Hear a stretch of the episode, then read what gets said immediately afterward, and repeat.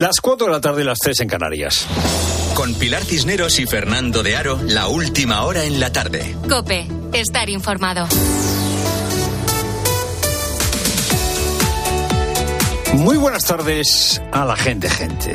Tomé la decisión sabiendo las consecuencias que tenía. Yo lo entiendo así. Y el matrimonio no es lo suficientemente serio como para hacerlo con duda. Y no quería ni traicionar a Carmen ni traicionarme a mí mismo. Juan Ortega ha reaparecido casi dos meses después de echarse atrás en el día de su boda, el pasado dos de diciembre, y ha reaparecido aquí, en la COPE, con Carlos Herrera. Como recordarás, dejó a su novia al pie del altar y en estos micrófonos ha contado por qué. Porque tenía dudas, lo hemos escuchado. No ha explicado qué tipo de dudas tenía. Hasta el rabo todo es toro. Hasta que no te has casado, no te has casado. En este momento, en España, la mitad de los españoles están casados. cincuenta y dos por ciento de las personas están casadas. Y el setenta por ciento de los españoles tienen una relación de pareja. El matrimonio, por lo que dicen las estadísticas, ha dejado de ser una costumbre generalizada. En dos mil veintiuno... que fue, eh, bueno, de, es el año del que tenemos datos, eh, se celebraron en España eh, ciento cuarenta y ocho mil bodas, casi la mitad de las que se dieron en mil novecientos setenta y cinco. Es decir, en España cada vez se casa eh, menos gente. Ortega, por lo que nos ha contado aquí en la COPE, era consciente de que casarse es una cosa seria eh, y que no lo tenía claro, y ha pedido perdón. Asumo mi equivocación y pido perdón, no por la decisión en sí, sino por el momento en el que la tomé. Pide perdón porque eh, la decisión llegó tarde, la gente ya estaba organizada para la boda. Bueno, ha pedido perdón, perdón, perdón, sin poner excusas, sin eh, una frase condicional, sin añadir nada. La ministra Montero hoy también ha pedido perdón. No tenía ninguna voluntad de provocar ningún tipo de humillación ni ningún tipo de ofensa. Por supuesto que, que me disculpo, lo que sí digo que parece que hay algunos que tienen la piel muy fina. O sea, la ministra Montero pide perdón y después de pedir perdón dice, pero es que hombre, es que eres un blando. Estaba pidiendo perdón a Tellado, el portavoz del P P, al que le llamó despectivamente calvo. La primera le pide perdón y le dice, mmm, pero hombre, es que no sabes encajar bien las cosas. Esto no es pedir perdón. Íñigo Iruin era conocido, ahora se le conoce menos, porque defendía a los etarras eh, en los juicios y porque eh, le tocaba las narices a los jueces que acababan enfadándose. Y lo que voy a plantear es la suspensión del inicio del, del juicio oral. No interrumpamos. En, en el año dos mil eh, hubo una reforma del Código Penal que incluía el endurecimiento penal a la kale borroka. La kale borroka era lo que... Eh, la lucha urbana, podemos calificarlo como lucha urbana. No, todo el mundo sabe lo que es la kale borroka, lo digo por los más jóvenes. Y entonces en, dos mil, en el año dos mil eh, se decidió eh, ampliar los tipos penales y un aumento de las penas porque no... había eh, suficientes herramientas jurídicas para hacer frente a una kale borroka que tenía incendiada el País Vasco. Bueno, lo que hizo Íñigo Iruin es recurrir, recurrir esta fórmula de kale borroka y el tratamiento, no la fórmula, el tratamiento penal que se le daba a la kale borroka. Y decía que, hombre, considerar a la kale borroka terrorismo urbano, que eso era inconstitucional. ¿Qué argumentaba el abogado de los etarras, Iruin? Argumentaba que solo se puede hablar de terrorismo si existe una estructura permanente y estable de un grupo armado. Y que esto no sucedía con la kale borroka. Es decir, Iruin decía, no es terrorismo lo de la kale borroka. Bueno, pues el Supremo se pronunció y dijo que no. Que no llevaba razón Iruin y la kale borroka es terrorismo. Bueno, pues el mismo argumento que utilizaba Íñigo Iruin para intentar evitar que se considerara terrorismo a la kale borroka es el que ha utilizado esta mañana el ministro Bolaños. Seamos serios. ¿De verdad alguien cree que es comparable el proceso independentista con el terrorismo que sufrió España durante décadas? ¿De verdad alguien lo cree? El mismo razonamiento que Íñigo Iruin. El Supremo, ya digo, le contestó a Íñigo Iruin, y el Supremo, esa contestación vale también para Bolaños, le dice a Bolaños que la kale borroka también es terrorismo. Es lo primero, no lo único. Buenas tardes, Pilar Cisneros. Buenas tardes, Fernando. Buenas tardes a todos. Y se llama Marcín y es un sacerdote polaco que vive en España. Su nombre ha cobrado protagonismo porque ha estado durante todo el Rally Dakar acompañando a su campeón, a Carlos Sainz. Marcín es amigo de varios de los mecánicos de Audi y estos le invitaron a acompañarles en la dura travesía. Y es que desde que Sainz ganó el rally, el piloto español no se ha cansado de repetir que se ha salvado de situaciones milagrosas o de presumir que su coche fue el único bendecido de toda la carrera. Marc y su testimonio nos lo han dejado en Mediodía Cope. Bueno, yo creo que Carlos supo desde antes que voy a venir y entonces ya, ya tuvo la idea de, de bendecir el coche. Entonces cuando nos conocimos eh, fue como que la primera cosa que, que, que, que sabíamos que tenemos que hacer juntos. Desde el inicio, cuando las personas se estaban enterando que tiene un sacerdote en el equipo, ha sido también para ellos una sorpresa grata, eh, bendice a Dios, y, y fue muy bello yo ahí combinar la pasión que tengo por los coches Eh, con mi vocación eh, al sacerdocio. Y contamos que uno de cada tres camiones que entra en España procedente de Francia transporta residuos ilegales. Basura que en la mayoría de los casos termina en vertederos de nuestro país. Lo hacen bajo acuerdos de empresas francesas con españolas para ahorrar costes. En Francia la gestión de una tonelada de residuos cuesta doscientos cincuenta euros frente a los cuarenta que supone en España. El problema es que antes del traslado no realizan ningún tipo de separación de residuos. Así puede aparecer papel junto a un envase de productos de limpieza. En otros muchos casos son productos tóxicos entremezclados con otros que no lo son. José Fernández Pérez es experto en gestión medioambiental y con él hemos analizado esta realidad en Mediodía Cope. Primero falsifican la documentación y en el propio camión lo que hacen es cubrir una capa de residuos, bueno, los residuos sin mezclar con residuos ya clasificados. Por ejemplo, pues un camión entero de basura sin clasificar con una capa de plásticos clasificados, que es lo que la persona que está en la frontera puede ver. Entonces, de esa manera consiguen, pues oye, bypassear esos controles. Y cada día en España más de un millón doscientas mil personas faltan a su puesto de trabajo.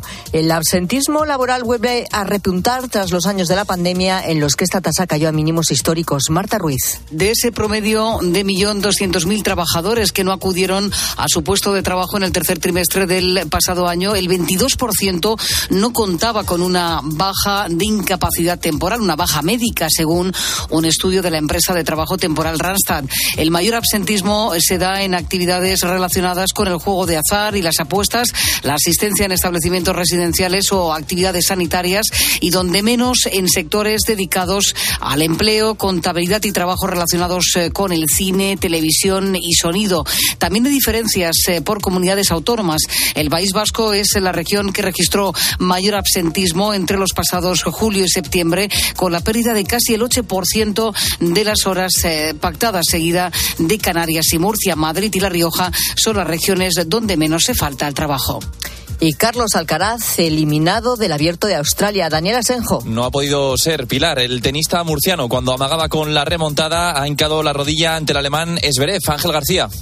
Carlos Alcaraz ha caído eliminado del Abierto de Australia a manos de Alexander Zverev en cuartos de final. Salió dormido al partido, hizo dos primeros sets muy malos, los perdió por uno seis y tres seis, y a partir de ahí, cuando lo tenía todo perdido en el tercero con dos cinco en contra, reaccionó, jugó su mejor tenis, hizo un tiebreak espectacular y llevó el partido al cuarto set, pero una vez ahí, nuevamente, Zverev consiguió un break definitivo que le dio el partido por cuatro a seis. Zverev se mete en semifinales, va a jugar ante Medvedev, la otra semifinal Djokovic-Sinner, mientras que Carlitos Alcaraz queda eliminado, no ganará el Abierto de Australia este año, tiene que pensar ya en el siguiente grande, que es Roland Garros. En fútbol ya tenemos a la Real Sociedad clasificada para las semifinales de la Copa del Rey, y hoy son cuatro equipos los que buscan esa ronda. A las siete y media Mallorca Girona y a las nueve y media Athletic Club Barça. Los dos encuentros se pueden seguir con tiempo de juego a partir de las siete.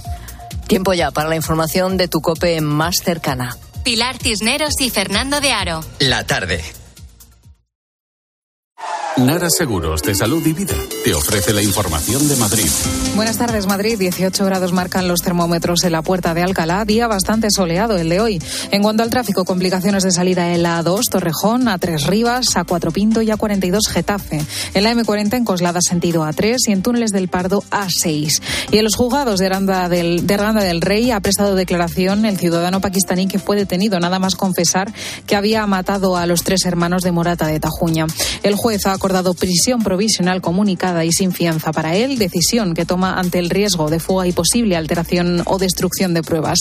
En su declaración, tal y como hizo ante la Guardia Civil, ha reconocido la autoría de los hechos, el asesinato de los tres hermanos, Amelia, Ángeles y Pepe. Escuchas La Tarde de COPE. Seguimos contándote todo lo que te interesa con Pilar Cisneros y Fernando de Haro.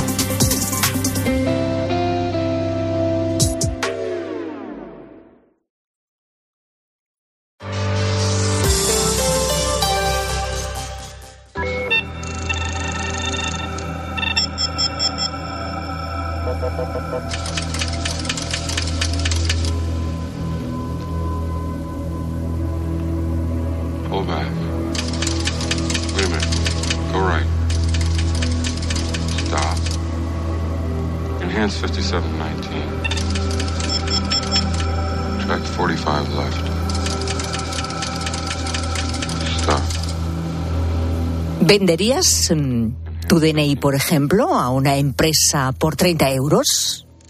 No, ¿verdad? En principio no. Pues entonces, ¿por qué esta misma semana muchos jóvenes de Bilbao hacían cola en un centro comercial de la ciudad ante una especie de balón plateado para que les leyesen el iris de los ojos? Sí, sí, el iris. ¿Por qué? ¿Es un nuevo juego?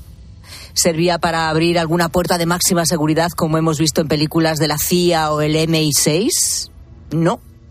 Los jóvenes dejan que les escaneen los ojos a cambio de treinta euros en criptomonedas.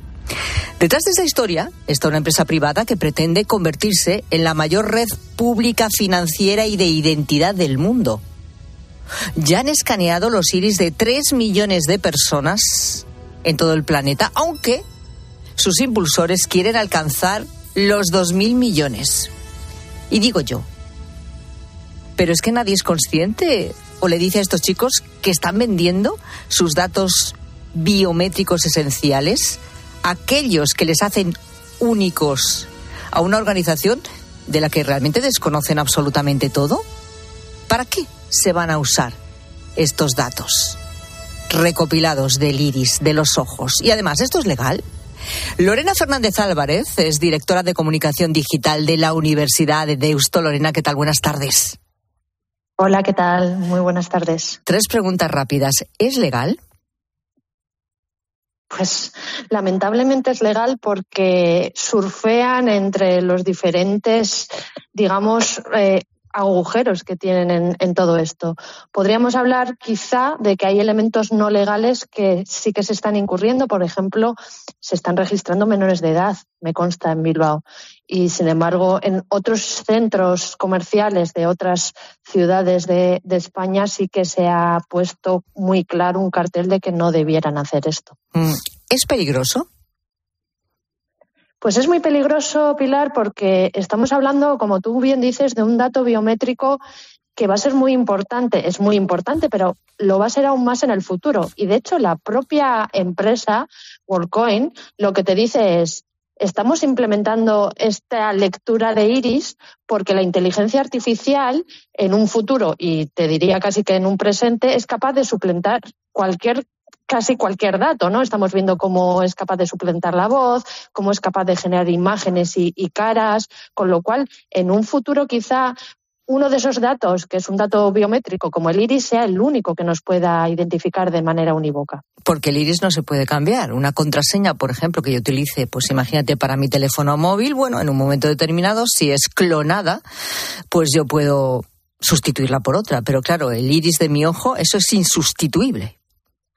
Eso es insustituible y además, claro, si Worldcoin eh, lo que quiere, y además lo, lo dice bien claro, es en convertirse en la mayor red financiera y de identidad del mundo, en un futuro también va a ser el principal objetivo de crackers del mundo. Es decir, que intentarán hacer eh, ataques sobre el acceso a esos datos, con lo cual, y como no nos dicen cuáles son las medidas de seguridad que van a implementar para cuidar toda esa información, pues eh, nos, nos dejan en, en, en, un mal, en una mala situación, digamos. Ahora continúo contigo, Lorena, pero déjame que salude también a Daniel Gascón. Es escritor, es columnista, colaborador de este programa. Está aquí a esta hora de la tarde para poner también su reflexión y su mirada sobre los temas que aquí tratamos. Daniel, como escritor que eres, yo creo que ya te está faltando el libro de ciencia ficción definitivo, porque desde luego argumentos en la propia realidad ya tienes para, para hacerlo, ¿no? ¿Qué, qué, qué te parece todo esto, así de entrada?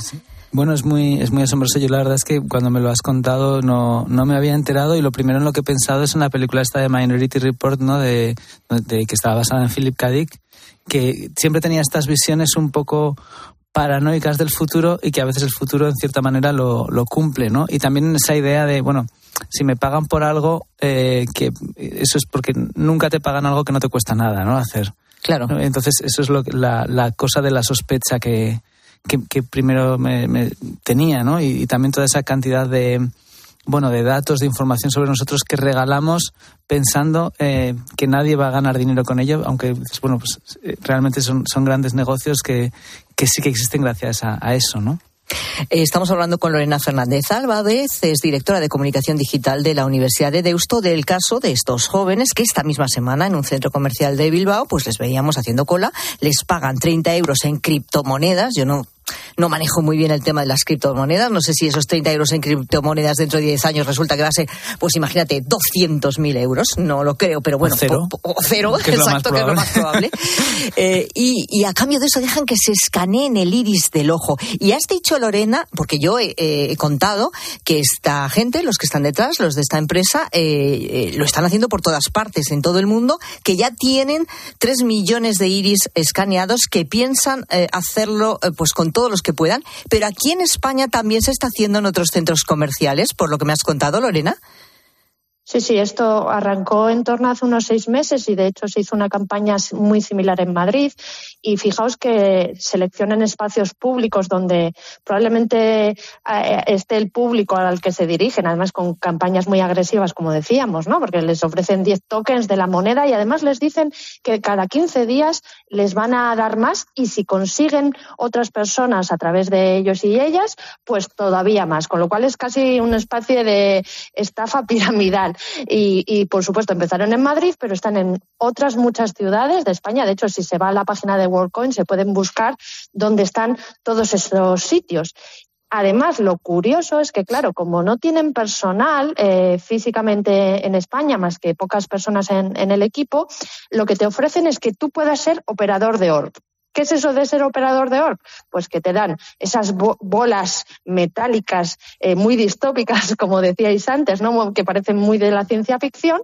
Y a esas personas que, que consiguen la captación, pues de nuevo les dan tokens eh, a partir de cuántas personas han cons- conseguido captar. Con lo cual ves a gente muy joven también, eh, pues que a, a unas personas pueden estar más formadas o informadas de, de lo que pasa, que les cuentan de una manera u otra a esos jóvenes, porque pues eh, con algunos hablábamos y, y te decían, no, a mí me han dicho que me van a sacar una foto. Y decían, no, bueno, no, no es una foto, eh, es una lectura de iris, va más allá.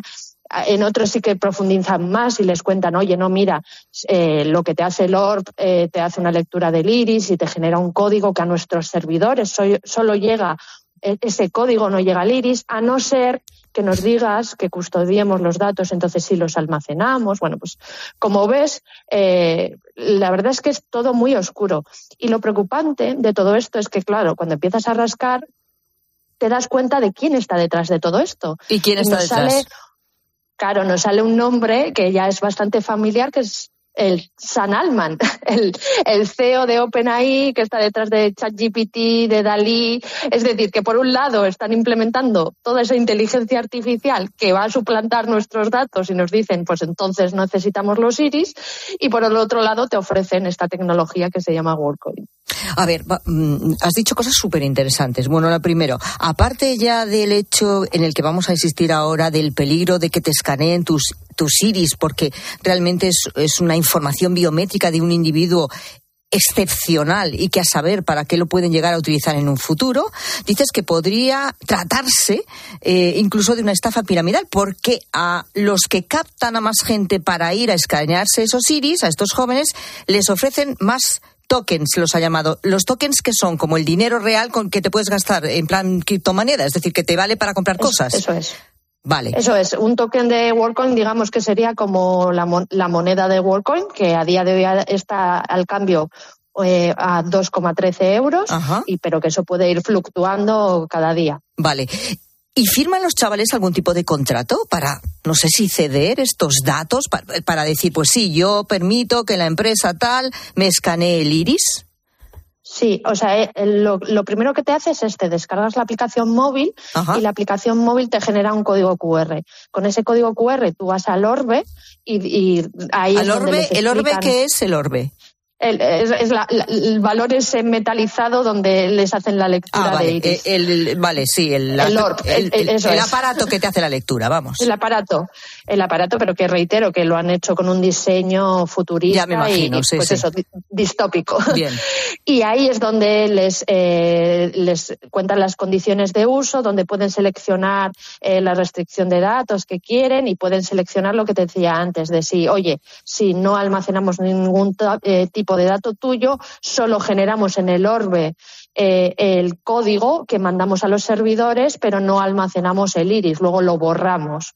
Entonces ahí es el elemento donde, donde deciden. Pero bueno, que tampoco lo sabemos, o sea, hablan mucho de que son algoritmos de código abierto, de que se puede chequear, pero no dejan de ser empresas privadas que no sabemos el uso actual y futuro que pueden hacer de esos datos. Y dices que os consta eh, que incluso podría haber menores, que obviamente no pueden firmar ningún papel, sí, porque son menores, tendrían que firmarlo sus padres, que creo que en este, que supongo que no estarán llamando a sus padres para que lo firmen. O sea, que vete tú a saber eh, cómo lo están haciendo. Y que se valen de la alegalidad, por decirlo así, para seguir haciendo todo esto. Correcto, o sea, al final funcionan con, con esa escala de grises que al final nos presentan tecnologías muy novedosas en las que la legislación sí que podría entrar. De hecho, si se si se hace una denuncia ahora mismo indicando que, que hay menores registrándose en esos datos o incluso con la ele o pe de en la mano, pues podrían afectar. Y de hecho, en algunos países ya se está eh, frenando este escaneo de iris, como pueda ser, por ejemplo, en Brasil, en Francia o en India, porque pues los agentes responsables de la privacidad Eh, eh, dicen, oye, eh, primero hagamos un análisis de todo esto. Pero claro, en el mediante, y de hecho han, hecho, han ido a muchísimos países con lo que os decía antes, con estrategias de captación muy agresivas. Por ejemplo, en Argentina. En Argentina había colas en, en muchísimas ciudades eh, porque les ofrecían casi sesenta dólares por, por la captación de, del iris, ¿no? Eh, entonces están aprovechando esos momentos de impasse hasta que eh, entran las entidades reguladoras, pues para eh, seguir acumulando usuarios. A mí me parece brutal todo esto que estamos hablando. Eh, ojo que estamos hablando de escanear el iris de una persona. A ver, el iris de una persona es como la huella digital, ¿no? No hay dos iris iguales, además. Es decir, si tienen tus Exacto. datos de tu iris escaneado, por decirlo así, ahí te tienen, eh, no sé para qué se puede utilizar en el futuro, me imagino que para mil cosas y más con la inteligencia artificial, pero ya tienen eso ahí eh, para cualquier negocio, para cualquier eh, cuestión de seguridad, yo qué sé, para cualquier cosa de cara a un futuro. Podría estar ahí almacenado y tener datos de miles y miles y millones de personas del mundo. Y esto está pasando en cualquier país desarrollado, está pasando en Europa, está pasando en España. Referíamos este caso de Bilbao, pero como nos dices, ha pasado ya en otros centros comerciales, siempre son lugares públicos de otras ciudades españolas, y supongo que como se publicita claramente además en redes, eh, pues ahora mismo puede haber publicidad de dónde van a poner eh, el nuevo lector, ¿no? Eh, o dónde está puesto para que ahora mismo vaya alguien a, a hacerse esta lectura. ¿Es así? Eso es, o sea, si nos vamos a la página de Worldcoin, ahí podemos ver los diferentes operadores de Orbe que hay en, en toda España. Uh-huh. y, y se puede ver cada uno de los de los lugares. Además, uno de los elementos para mí preocupante es que al final, eh, ellos te dicen, te, te hablan por un lado de que te quieren crear una renta básica universal financiada por la inteligencia artificial, ¿no? Porque de hecho, una de las empresas que está detrás, está una fundación, una empresa, la, la empresa se llama Tools for Humanity, o sea, parece que están haciendo, ¿no? Eh, Un, un, un, vamos, un elemento de pensar en la humanidad y, y no en el negocio. Y luego te hablan de la intencionalidad de crear un pasaporte digital universal, pero es que es como si yo te digo que mi D N I, ¿no?, lo emite en vez de las entidades gubernamentales una empresa privada de nuevo, con lo Exacto. cual eh, también quieren convertirse como una especie, como el login para muchas otras plataformas a través de, de esta lectura de iris. Es decir, te dicen, oye, no, mira, en Telegram ya no puedes hacerlo a través de Worldcoin, en, en muchas otras querrán hacerlo a través de Worldcoin, con lo cual también es poner un único punto en una empresa eh, privada y con intereses que desconocemos, por bueno, supuesto. Pues ojo eh, con esta historia que estamos contando. Nunca yo, mejor dicho, ¿eh? Lo nunca, de me, nunca mejor dicho, efectivamente, de la que yo lo desconocía absolutamente todo, no sé nuestros oyentes, pero mira, que sirva también de, de advertencia para quien nos escucha o para que puedan advertir incluso a sus propios hijos. Lorena Fernández Álvarez, directora de Comunicación Digital de la Universidad de Deusto. Gracias y buenas tardes. Nada, un placer. Muchísimas gracias. Bueno, Daniel, yo salgo corriendo en dirección contraria. Sí, además son esta, estas empresas que no sabes bien dónde, dónde están, dónde, dónde están esos datos, ¿no? Luego yo pensaba, porque me he ido hacia adelante y luego hacia atrás, en la poesía del Renacimiento, que muchas veces lo que se pensaba es cuando el amor a primera vista era que se miraban los enamorados y entonces a través del iris pasaba el alma de él al de ella y el de ella al de él. Y entonces, claro, es mucho más bonito eso que pensar que se lo das a una, a una bola, como me imagino una bola distópica como de Pilates, futurista, pero que te recoge las Exacto. cosas, ¿no? Entonces creo que es, es más bonito y menos sí, y sí, parece, no. y, bonito es mucho más bonito, y menos loco luego. y menos loco lo que pensaban pero los muy, neoplatónicos. Tiene, pero mucho menos loco, sí. eh. Esto tiene mucho más peligro. Un poema Garcilaso que se queja de que la chica lleva gafas o un pañuelo y no le ve los ojos y no pueden hacer el, tra- el, el intercambio de almas. Gracias, Daniel.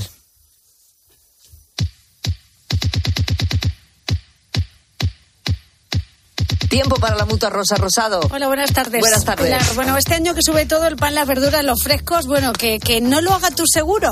Si tu aseguradora te dice que tienes que pagar más, cámbiate a la Mutua, porque si te vas a la Mutua, te bajan el precio de tu seguro, sea cual sea. Tan fácil como llamar al noventa y uno, cinco cinco cinco, cinco cinco cinco cinco. Te lo digo o te lo cuento. Vete a la Mutua, condiciones en mutua punto es.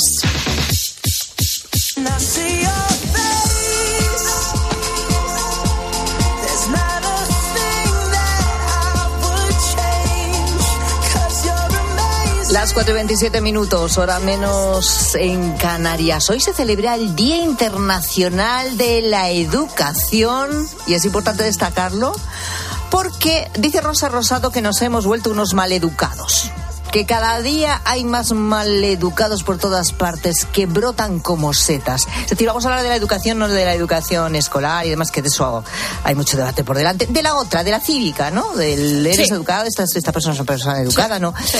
Good manners, que dirían los anglosajones. Sí, sí, sí, eso. ¿Cuándo ha sido la última vez que te has encontrado con alguien que te hubiera gustado realmente mmm, mandarlo a la otra punta del mundo o a una isla desierta? Es decir, o incluso cuando has tenido que llamar la atención recientemente a alguna persona por ser un perfecto maleducado. ¿Y qué cosas son las que más te molestan de esa falta de educación? Fíjate, yo tengo que confesar que a veces yo creo que las prisas no son buenas, ¿no? Y nos llevan a hacer cosas, porque yo soy la primera que voy corriendo por el metro por la mañana, que me mosqueo con el que no tiene prisa, con el que tarda mucho en sacar el abono, o, o el que va a lo izquierdo en las escaleras metálicas y me dan ganas de, de, de empujarle, decirle quita del medio que llevo hay prisa. Que, pa, pa, Pero no bueno, lo hago, ¿eh? Hay que explicarlo del lado izquierdo, porque hay muchos oyentes que no han vivido una mañana en el metro de Madrid, o sea, en el metro de Madrid, si tú te subes las escaleras mecánicas a determinada hora, según qué hora, y no estás subiendo las escaleras a buen ritmo, te tienes que apartar como si fuera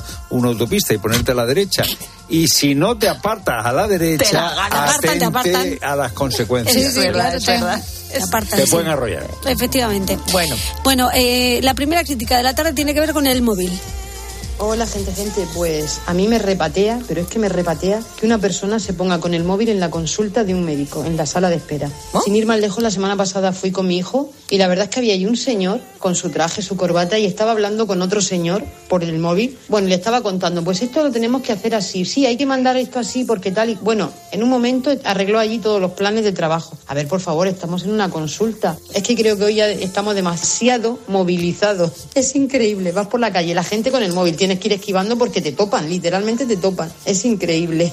Bueno, bueno, y luego está otra cosa que también es muy frecuente, eh, eh, que es la serie, el vídeo de TikTok o el, el vídeo de YouTube sin auriculares mm. y a máximo volumen. Oiga, si yo esta serie no la quiero ver, no me interesa. Pero eso lo hacen jóvenes y también mayores. Hay pues mayores que se ponen a ver, el, no sé si el Instagram, ¿no? De me estos vídeos o el pues YouTube, que le quiten el sonido. Un vídeo y otro, y dices, pero que necesito. Eso en China, por ejemplo, era una costumbre. Tú te subías en el tren y aquello era una feria, porque nadie se ponía auriculares. Y todo el mundo escuchaba las cosas del móvil y la serie eh, sin auriculares. Pues eh, muy mala educación. A mí sí, eso me yo me subí fatal. En el avión de no, vuelta eh, y había una persona que estaba haciendo lo mismo y le dije, mire, eh, hemos despegado ya de Pekín, aquí... O auriculares o nada. Bueno, mensajes de audio. Yo he escuchado, voy en el autobús y mensajes de audio del de al lado, me los escucho todos. Sí.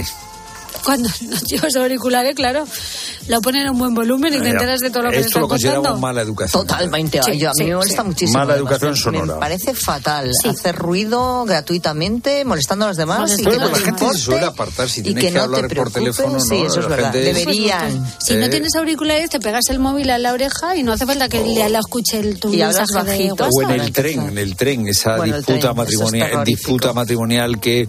Y conoces detalles que eh, te gustaría no estar escuchando, porque te hacen sonrojar. O que te dan ganas de entrar y decir, vamos a ver. Sí, problemas de... Espérate que voy a poner orden. Un poquito de organización. Infidelidades allí y tal y cual. O la bueno, madre esto con está el claro hijo. Que muy mal. Muy, muy mal, muy mal, muy mal, no muy mal, muy mal. Y otra no cosa muy mal, muy, muy, muy mal. La gente que no respeta las colas.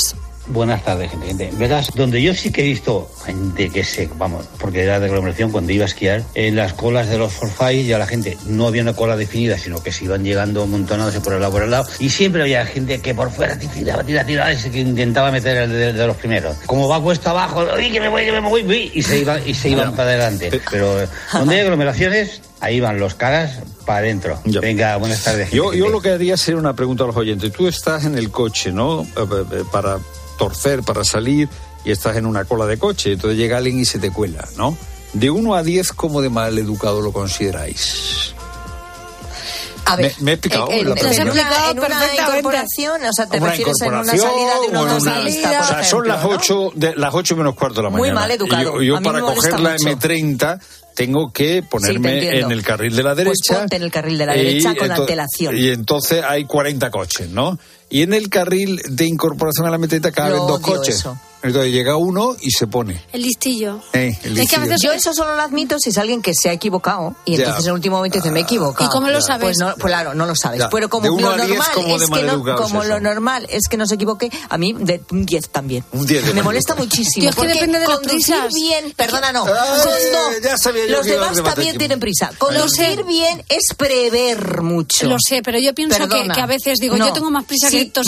No, si tú vas siempre por ese camino, sabes que siempre te encuentras atasco en esa venga, salida. Confieso que yo Eso, soy de las que se empezar a confesar ya en la hombre. incorporación. Alguna vez sí, pero mal, bueno, también mal. me lo hacen a mí y bueno, digo, pues que se lo ah, hacen. No, no, no, no, no, eso le, le, también me lo hacen ya, a mí, no es excusa. Lo que a mí no me gusta no. y en ese caso que hay coches que ves que se te está metiendo y ves el de al lado sí. que no le deja, que no le ya. deja y al final Uf. digo a que se dan, a que se dan, así empieza a que se dan. Así empiezan las tonterías. ¿eh? Claro, no es necesario. Bueno, pues deja lo que pase. En mil novecientos catorce Serbia con Con lo otro y tal, con Federico. Oye, que tal, oye, que oye, que quiten los, cami- los, los, los, los cañones, que no los quita, oye. Tontería. Tonterías, claro. Eh, tonterías. Do, do, cuatro años no, de que removiar. Pero a veces, aunque no se esté colando y, y ves que, ah, que sí, se puede meter que por sí, delante, pues razón, déjale que pase. Al final le tienes que dejar, le tienes que dejar.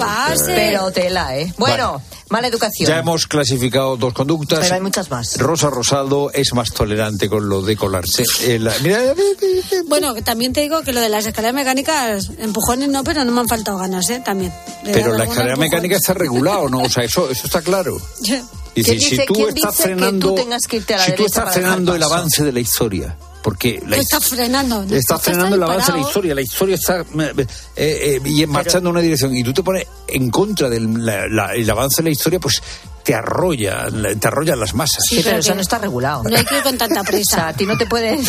pero decir nada porque te estamos tomando la Bastilla en el, en el metro, estamos que, que claro, se quiten digo, los reaccionarios perdona, del medio. Perdona, hombre, me fuera. Dejas pasar, sí, sí, y enseguida ah, bueno, se van. Ya está. Perdón, ¿me puede dejar pasar, claro, claro, por claro. favor? Eh, sí. Que, eh, siguiente ya que las palabras también son importantes. Por favor, gracias, sí.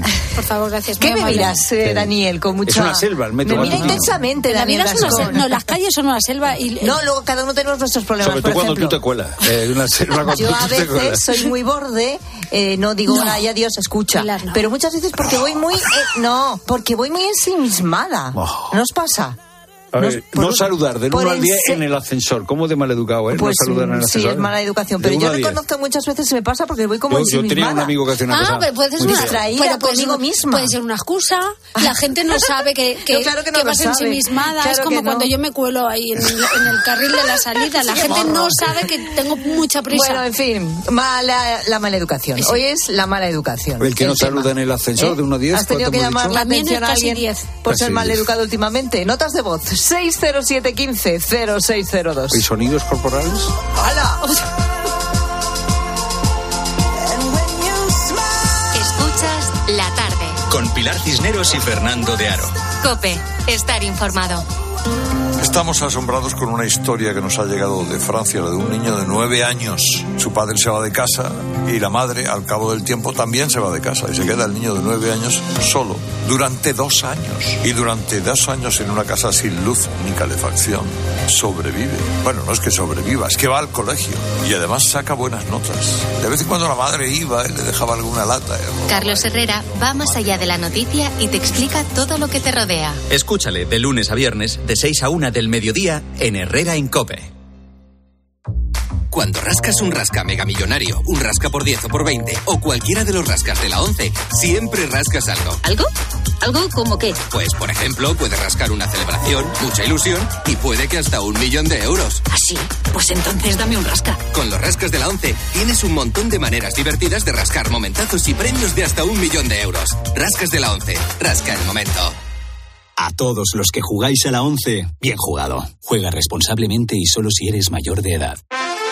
La palabra ladrón puede significar dos cosas: clavija donde poder conectar tu coche eléctrico o persona que roba el cable de tu coche eléctrico. Ahora el seguro de coche eléctrico e híbrido enchufable de Línea Directa también significa dos cosas, que además de ahorrarte una pasta, también te cubre el cable de recarga en caso de robo. Cámbiate y te bajamos el precio de tu seguro de coche sí o sí. Ven directo a línea directa punto com o llama al nueve uno siete, siete cero cero, siete cero cero. El valor de ser directo. Consulta condiciones. Soy Manel de Carglass. Con las heladas, el agua que se acumula en el interior de un impacto puede congelarse y agrietar tu parabrisas. Por eso, no te la juegues. Si tienes un impacto, mejor pide tu cita llamando directamente a Carglass o en nuestra web. Carglass cambia, Carglass repara. Escuchas La Tarde. Y recuerda, la mejor experiencia y el mejor sonido solo los encuentras en cope punto es y en la aplicación móvil. Descárgatela. Hoy, en Día, la mandarina con un treinta por ciento de descuento. Por solo uno con treinta y nueve la malla de un kilo. En tiendas y en día punto es.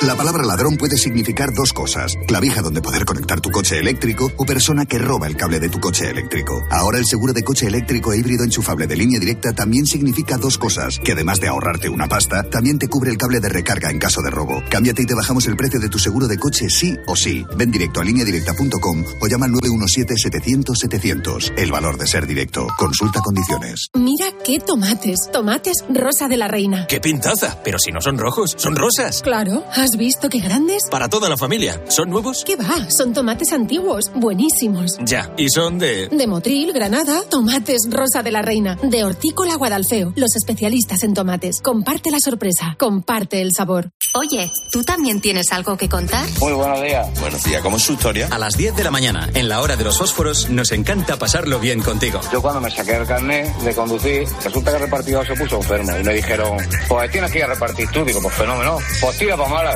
Claro, yo pensaba que Málaga era pues como mi pueblecillo. Empezaba a dar vueltas, dar vueltas, dar vueltas por Málaga y cada vez yo me ponía más nervioso. Y yo que no llego, y que no llego. Había un andamio con albañila. Yo no me di cuenta. Yo noté un zarandeo en el camión. Digo, pucha, qué ventolama ha pegado en el camión, que me ha movido hasta el camión. Yo oía nada más que pegar voces. Sin vergüenza, yo decía. Y es que resulta que le había pegado un viaje al andamio que lo había desmontado. De lunes a viernes desde las seis de la mañana, Herrera en COPE. ¿Nos cuentas tu historia?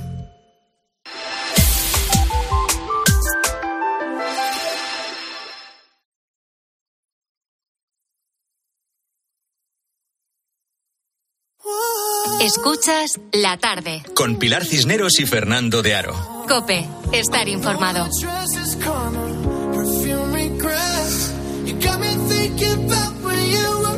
El gobierno intenta vendernos que el pacto con Junts, el pacto con Junts para que también la amnistía alcance los delitos de terrorismo, pues hombre, que, que tampoco es eh, para tanto. Eh, que eh, el terrorismo, terrorismo, terrorismo, pues no se amnistía. Eh, sigue intentando Bolaños. Seamos serios. ¿De verdad alguien cree que es comparable el proceso independentista con el terrorismo que sufrió España durante décadas? Ah, ¿De verdad alguien lo cree? Terrorismo el de ETA, y si no amnistiamos al terrorismo de ETA, pues no amnistiamos terroristas. Eh, García Paje, eh, que intenta eh, desmarcarse de la posición de Sánchez, bueno, pues hoy ha dado una de cal y otra de arena, ha hablado de que el P S O E está en el estarradio de la Constitución, pero no, no, no fuera de la Constitución. Estamos muy en el límite ya, en, en el extrarradio de la Constitución, ¿no? Bueno, lo que sé es que no hay terrorismo bueno y terrorismo malo. El terrorismo es terrorismo.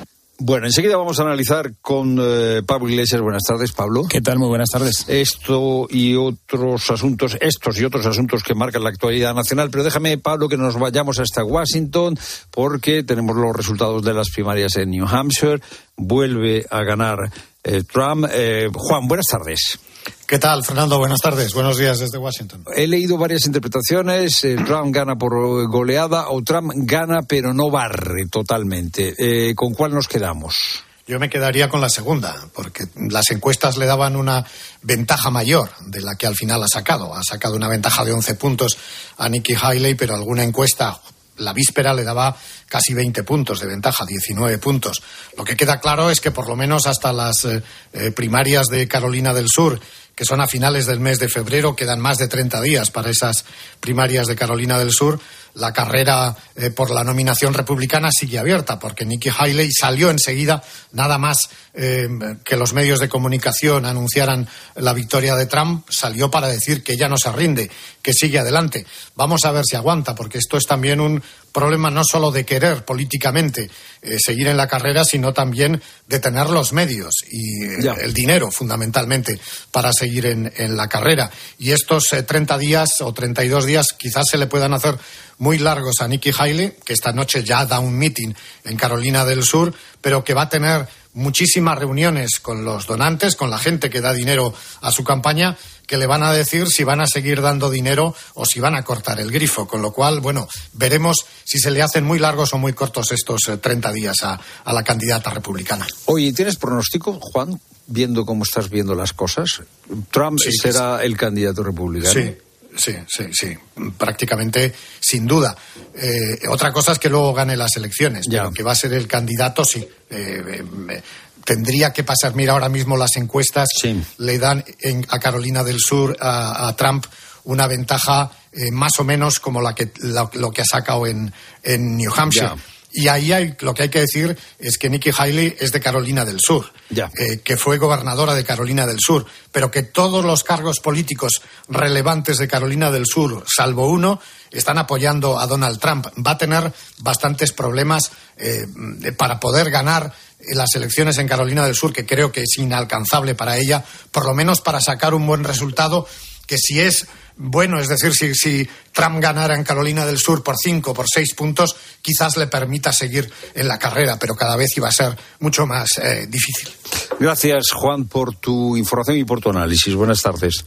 Gracias, Fernando. Buenas tardes. Volvemos a España y aquí tenemos al gobierno intentando vendernos eh, que no, que no, que es que no se va a amnistiar eh, a, al terrorismo. Eh, hombre, eh, Pablo, eh, eh, tenacidad tienen, ¿eh? O sea, porque intentar eh, eh, vender que en realidad no te ha saltado la línea roja supone mucha voluntad política, ¿eh? Más que tenacidad, yo diría falta de vergüenza directamente, porque claro, hay que tener poca vergüenza para decir un día una cosa y al día siguiente la contraria, pero es que esto, que al final es el, el mensaje que podemos repetir todos los días del año con este gobierno sí. desde hace cinco años, pues hay que seguir diciéndolo, pero es que es así, es que eh, escuchábamos al ministro Bolaños, o todopoderoso ministro de la Presidencia y Justicia actualmente, y como todos sabemos, mano derecha de, del presidente del gobierno, al que le encarga las tareas más complicadas, más delicadas, delicadas y, y políticamente más, más finas, ¿no?, en las que más hay que hilar. Y, y es el mismo ministro Bolaños que la semana pasada afirmaba rotundamente que no, no, no, que todos los delitos de terrorismo no iban a entrar, quedaban excluidos absolutamente de la amnistía. Y además yo recordaría la frase exacta, porque es que vamos tan rápido, vamos tan rápido sí, en el día a día, en la actualidad, vamos tan rápido en los despropósitos de cómo actúa la política en estos momentos que no nos olvidamos. Y el propio ministro Bolaños y otros ministros del gobierno hace una semana estaban diciendo que el terrorismo era una línea roja. Sí.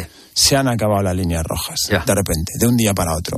El fin de semana seguía siendo una línea roja. En la conferencia o convención política mm. que el P S O E ha celebrado Oye, con todo ¿eh? su gobierno el fin de semana en La Coruña, viernes, Ayer sábado, domingo, un montón de compañeros en Galicia preguntando, oye, pero las enmiendas de la amnistía, ¿qué vais a hacer? No, no, no. Línea roja el sábado por ya. la mañana. No, no, en Fuentes, ya el domingo, ya no en público, pero sí en Fuentes, línea roja. El lunes, la nueva portavoz de la Ejecutiva Federal del P S O E ya da matices y dices que, que están negociando y que Junts se lo tiene que trabajar, que si les convencen a lo mejor se puede aprobar algo, y resulta que lo que era una línea roja la semana pasada, el martes ya no es una línea roja y ya empezamos a diferenciar entre terrorismo sí, light, ¿no? Sí, como sí. se dice, o terrorismo bueno o menos bueno. Yo le llamo eh, tenacidad, ¿tú le has llamado? Eh, poca vergüenza. Es que hay que tener poca vergüenza Oye. para salir y decir es una cosa la contraria. Y si me permites, yo añadiría simplemente dos, dos elementos más. Uno, la definición de terrorismo. O sea, terrorismo es la provocación o mantenimiento en estado de terror a la población mediante actos que pongan en peligro la vida... Sí. Terrorismo de ETA, por ejemplo, la integridad física en determinados momentos de los altercados pro- provocados por Tsunami Democratic en el proceso, pasó eso, absolutamente, mm. y luego la libertad de las personas. Es que el propio ya. movimiento secesionista sí. ponía en, en riesgo, y sigue poniendo el independentismo, sigue poniendo en riesgo en Cataluña la libertad de las personas. Y luego añadamos otro argumento. Eh, claro, evidentemente no es lo mismo lo que se está investigando de eh, una serie de altercados en el aeropuerto del Prat, en el que casualmente, mientras que pasa eso, un señor, un viajero uh-huh. extranjero le da un infarto, que ya se supone que tiene cardiopatías previas, etcétera. No es lo mismo eso, se llame terrorismo, no se llame terrorismo, a que venga alguien y te pegue un puñetazo. Y no es lo mismo eso a que venga alguien y ya. te secuestre, como ha pasado en este país durante muchos años, o venga alguien y te dé un tiro en la nuca, o que pongan un coche bomba en tu casa y mueran ya. un montón de personas. Y no es lo mismo, que también hay que diferenciar a lo mejor, que alguien estrelle un avión contra las Torres Gemelas de Nueva York. Ya, ya, Son ya. diferentes dimensiones de terrorismo, pero todo, absolutamente todo, está contemplado y definido y se juzga como terrorismo. Oh, eh, Pablo, vamos a ver un, un minuto para irnos al País Vasco, porque el candidato al Lehendakari, eh, Pello Chandiano, eh, dice que mmm, hay que pactar que gobierne la lista más votada. Y si E H Bildu es la fuerza más votada, debería liderar el gobierno E H Bildu. Y después pues se pueden articular todo tipo de gobiernos. ¿Por qué dice esto Bildu? Eh, hemos visto... Porque las encuestas le dan a Bildu ya. pero habían, como posible hab... ganador, pero sobre todo todas había retrocedido las elecciones... un poco en las encuestas después del acuerdo eh, de, de Pamplona, del Ayuntamiento de Pamplona, y había subido un poquito el P N V. Los políticos siempre dicen que la mejor encuesta es la de las urnas, ¿no? Ya. Y es mejor una encuesta en las urnas recientemente, es decir, una votación sí. legal... y la celebración de elecciones ahora a cualquier eh, encuesta que tú puedas hacer en la calle, porque evidentemente no es lo mismo que vote todo el mundo a que le preguntes a mil personas, que al final es lo que suele pasar en una encuesta. Eh, es que todos los antecedentes de las recientes elecciones, las generales, las municipales, etcétera, indican que ganó Bildu en el País Vasco, y por tanto tenemos el pronóstico de que Bildu puede ganar. No significa que vaya a ganar, pero sí puede ganar cuando por se celebren las elecciones vascas. La por cierto, elecciones vascas que no están convocadas ya, todavía. Ya, ya, se ya. habla de posibles fechas, pero ni siquiera están convocadas. Y es normal que Bildu, en esa expectativa de muchos años, por no decir muchas décadas, tratando de ser la fuerza más votada y no consiguiéndolo, ahora, gracias al blanqueamiento que el propio Partido Socialista le ha hecho durante los últimos años, pues Bildu se ve además con la fortaleza en los antecedentes de poder ganar o aspirar a ganar las elecciones autonómicas en el País Vasco. Y es normal, lo haga Bildu, lo haga el P S O E, lo hace el Partido Popular, que lo hacía en las elecciones generales, que cuando tú tienes la expectativa de ganar y ser la fuerza más votada, tú reivindiques tu fuerza para gobernar yeah. y ser la fuerza más votada. Ahora yo, a Bildu, al margen de todas las consideraciones que podríamos hacer y que hay que decirles que condenen el terrorismo antes de hacer política, que sigan eh, ayudando a esclarecer los crímenes, que, que no sigan homenajeando a los etarras, etcétera, etcétera, todo eso habría que repetirlo todos los días. Yo les advertiría o les lanzaré un mensaje: cuidado cuidado con lo de pedir la lista más votada, yeah. porque ya sabemos que el P S O E lo de la lista más votada no lo respeta, y yeah. Pedro Sánchez en particular tampoco, y no va a depender de quién sea la lista más votada, sino de cuál sea el interés que tenga Pedro Sánchez para mantener el equilibrio de poder que ahora él es el que le permite seguir en la Moncloa. Al final, el pacto en el País Vasco creo que dependerá única y exclusivamente de eso. Gracias, eh, Pablo. Pues eh, yo llamaba tenaz al gobierno por intentar vendernos el producto de la amnistía y Pablo lo ha llamado... Poca vergüenza. Poca vergüenza, Pilar. Se le entiende muy clarito ¿eh? a, a Pablo, como siempre, en su análisis aquí en la tarde. Oye, no sé si te has dado cuenta, pero estamos a veinticuatro de enero, estamos a dos meses para las vacaciones de Semana Santa. Eh, hay que empezar a pensar ya, por ejemplo, en esas vacaciones, sabes qué día te vas a coger, que no estás planificando, con tus compañeros de empresa te estás repartiendo ya los días, las has solicitado, ¿no? Vamos a hablar también de vacaciones hoy en la tarde, porque ¿sabías que, por ejemplo, en Estados Unidos las vacaciones no son un derecho, sino un beneficio? Hay gente que tiene muy pocos días o incluso ninguno, depende de la empresa, y tienen que negociarlo además con esa empresa. En España, sin embargo, disponemos por ley de treinta días naturales o de veintidós laborables, ¿no? Y a partir de aquí, además, ¿qué podemos hacer? ¿Podemos juntarlas? ¿Las podemos separar? ¿Sí o no? ¿De qué depende una cosa u otra? ¿Con cuánta antelación hay que pedir vacaciones? Eh, ¿Es recomendable hacerlo de una manera o de otra? Lo vamos a hablar con Fernando Trías de Bes, nuestro profesor de Economía de Bolsillo en la tarde. Con más de dos meses y, y con el máximo de tiempo. Es decir, la negociación de las vacaciones es una negociación que se ha de hacer con mucho tiempo. Hay conflictos laborales muy frecuentes con esto, no necesariamente que acaben en los juzgados de lo social, que también, sino también conflictos pues, a nivel luego de relación laboral. Y los principales conflictos se sabe, es uno, porque se avisa demasiado tarde. Dos, el jefe te dice que no. Y tercero, con los compañeros no te pones de acuerdo con los turnos. Entonces, ¿qué pasa? Es que esto no solo depende de uno mismo. Ah, no, es que yo tengo este viaje. Bueno, es que aquí, según de lo que se trate, va a haber que hacer eh, realizar turnos. Bueno, pues te suena esto, ¿no? Pues eh, enseguida hablamos de todas estas cuestiones importantes con Fernando Trías de Bes.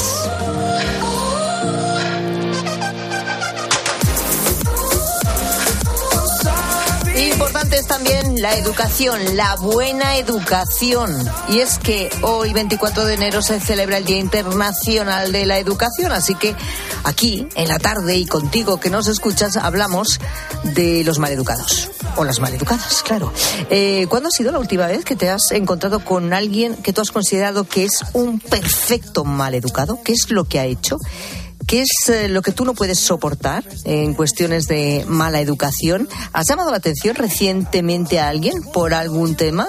Queremos que nos lo cuentes. Rosa, Rosa, ¿lo que dice la pues gente, mira, gente? Pilar, hablábamos antes de los que escuchan el móvil a todo volumen, pero ¿y los que hablan a gritos teniendo eh, a la persona al lado?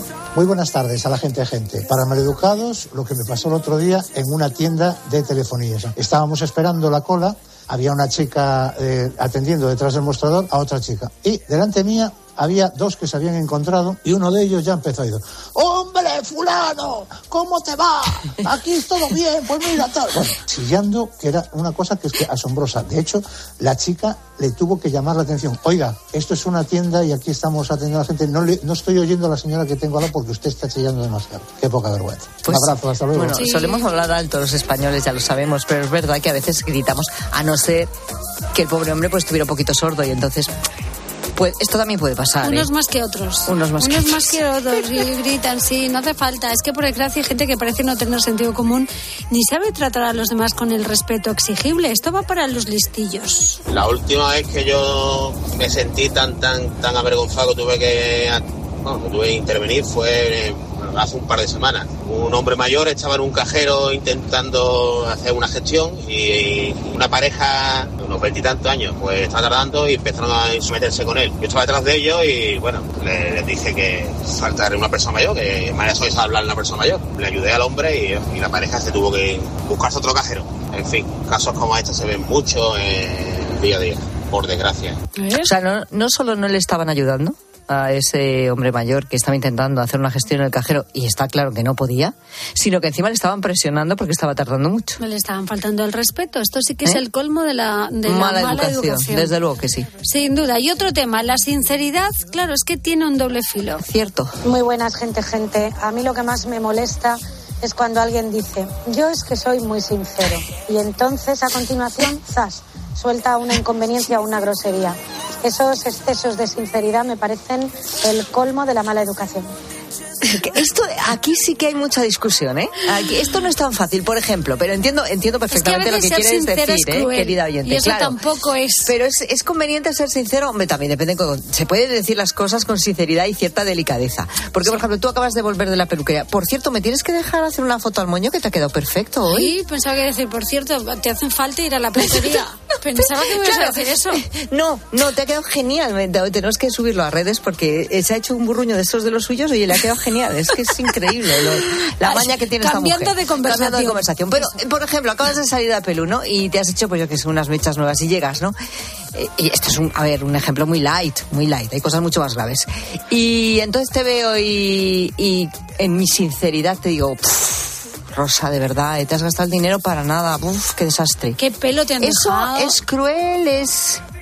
Es, es mejor ser sincero, es mala educación. Hombre, lo puedes decir con más cariño. ¿Cómo? Es decir, le puedes decir, oye, has ido a la peluquería, pero yo creo que te, eh, ¿qué? Pensaría... ¿Ves? No te sale, no te sale, no te sale. Te, me, me, me... pensaría en volver que, y que te cambien un poco el look o el color, pero, ¿no? Yo, en fin. yo, no, yo le diría, mira, yo te voy a recomendar una peluquería donde te van a dejar muchísimo mejor que donde has ido. Ay, madre. Bueno, eh, cuesta, ¿eh? Mala educación, de eso estamos hablando. Hay maleducados en tu alrededor. Te has encontrado con muchos últimamente que han hecho. seis cero siete uno cinco cero seis cero dos.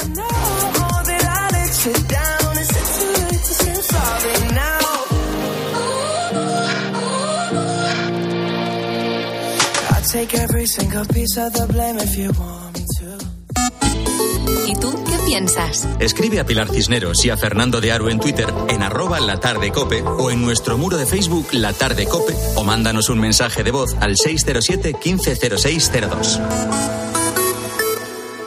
En B B V A queremos dar respuesta a algunas preguntas importantes. Los bancos cobramos comisiones, ¿pero se pueden dejar de pagar? Sí. Cuanto mayor es la relación con nuestros clientes, mejores condiciones podremos ofrecerles. De hecho, el ochenta por ciento de nuestros clientes en España ya no paga por el mantenimiento de cuenta. Por eso hemos decidido compartir contigo esta información, porque en B B V A trabajamos cada día para construir una relación más duradera con nuestros clientes. Descubre cómo no pagar comisiones en b b v a punto com. ¿Te lo digo o te lo cuento? Te lo digo. Ahora que todo se hace online, ¿me haces ir a tu oficina? Te lo cuento. Yo me voy a la Mutua. Vente a la Mutua y además de realizar todas las gestiones desde tu móvil, te bajamos el precio de tus seguros, sea cual sea. Llama al nueve uno cinco cinco cinco cinco cinco cinco cinco. Te lo digo, te lo cuento. Vente a la Mutua. Condiciones en mutua punto es. Bienvenidos a otra dimensión de cruceros con Royal Caribbean y Viajes El Corte Inglés. Aprovecha la salida desde Barcelona del barco más grande de Europa, Oasis of the Seas. Reserva con hasta trescientos euros de descuento, niños gratis y los mejores espectáculos incluidos. Consulta las condiciones de tu crucero Royal Caribbean en Viajes El Corte Inglés. Hola, soy Mar Márquez, piloto de MotoGP. Justo ahora salgo de entrenar, que ya toca volver a casa. Pero ¿sabes que ahora podemos hacer todos estos viajes diarios más sostenibles con los nuevos combustibles cien por ciento renovables de Repsol y sin tener que cambiar de coche? En tu día a día, algo nuevo te mueve con los combustibles cien por ciento renovables de Repsol que puedes usar ya en tu coche. Encuéntralos en más de cincuenta estaciones de servicio y a final de año en seiscientas. Descubre más en combustibles renovables punto repsol punto com.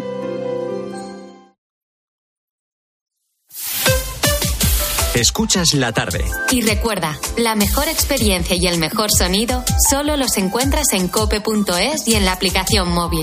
Descárgatela. A no ser que vayas en camello o en trineo, llenar el depósito a finales de enero cuesta. Por suerte, el seguro de tu coche no te cuesta tanto. Esta cuesta de enero contrata con Berti el seguro de tu coche desde ciento ochenta euros, con revisiones y mantenimiento ilimitados totalmente gratis durante un año entero. Calcula tu precio en berti punto es. Ahorra tiempo, ahorra dinero. Más que sesenta consigue un sexy sesenta por ciento de descuento en tus nuevas gafas. Infórmate en sol optical punto com. Sol Optical, solo grandes ópticas.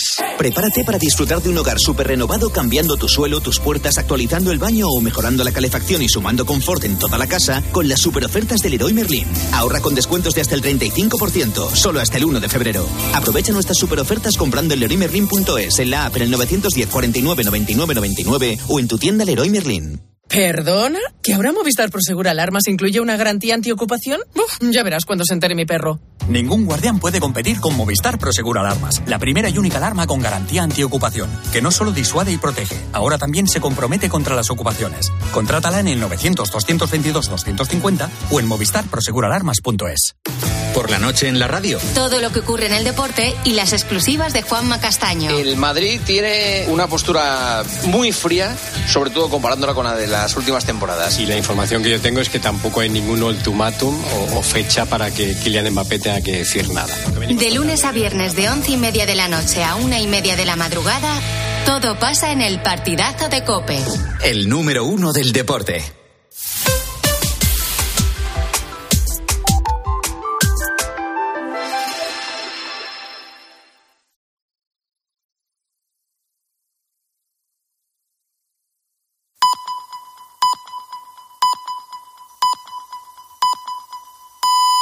Las cinco de la tarde,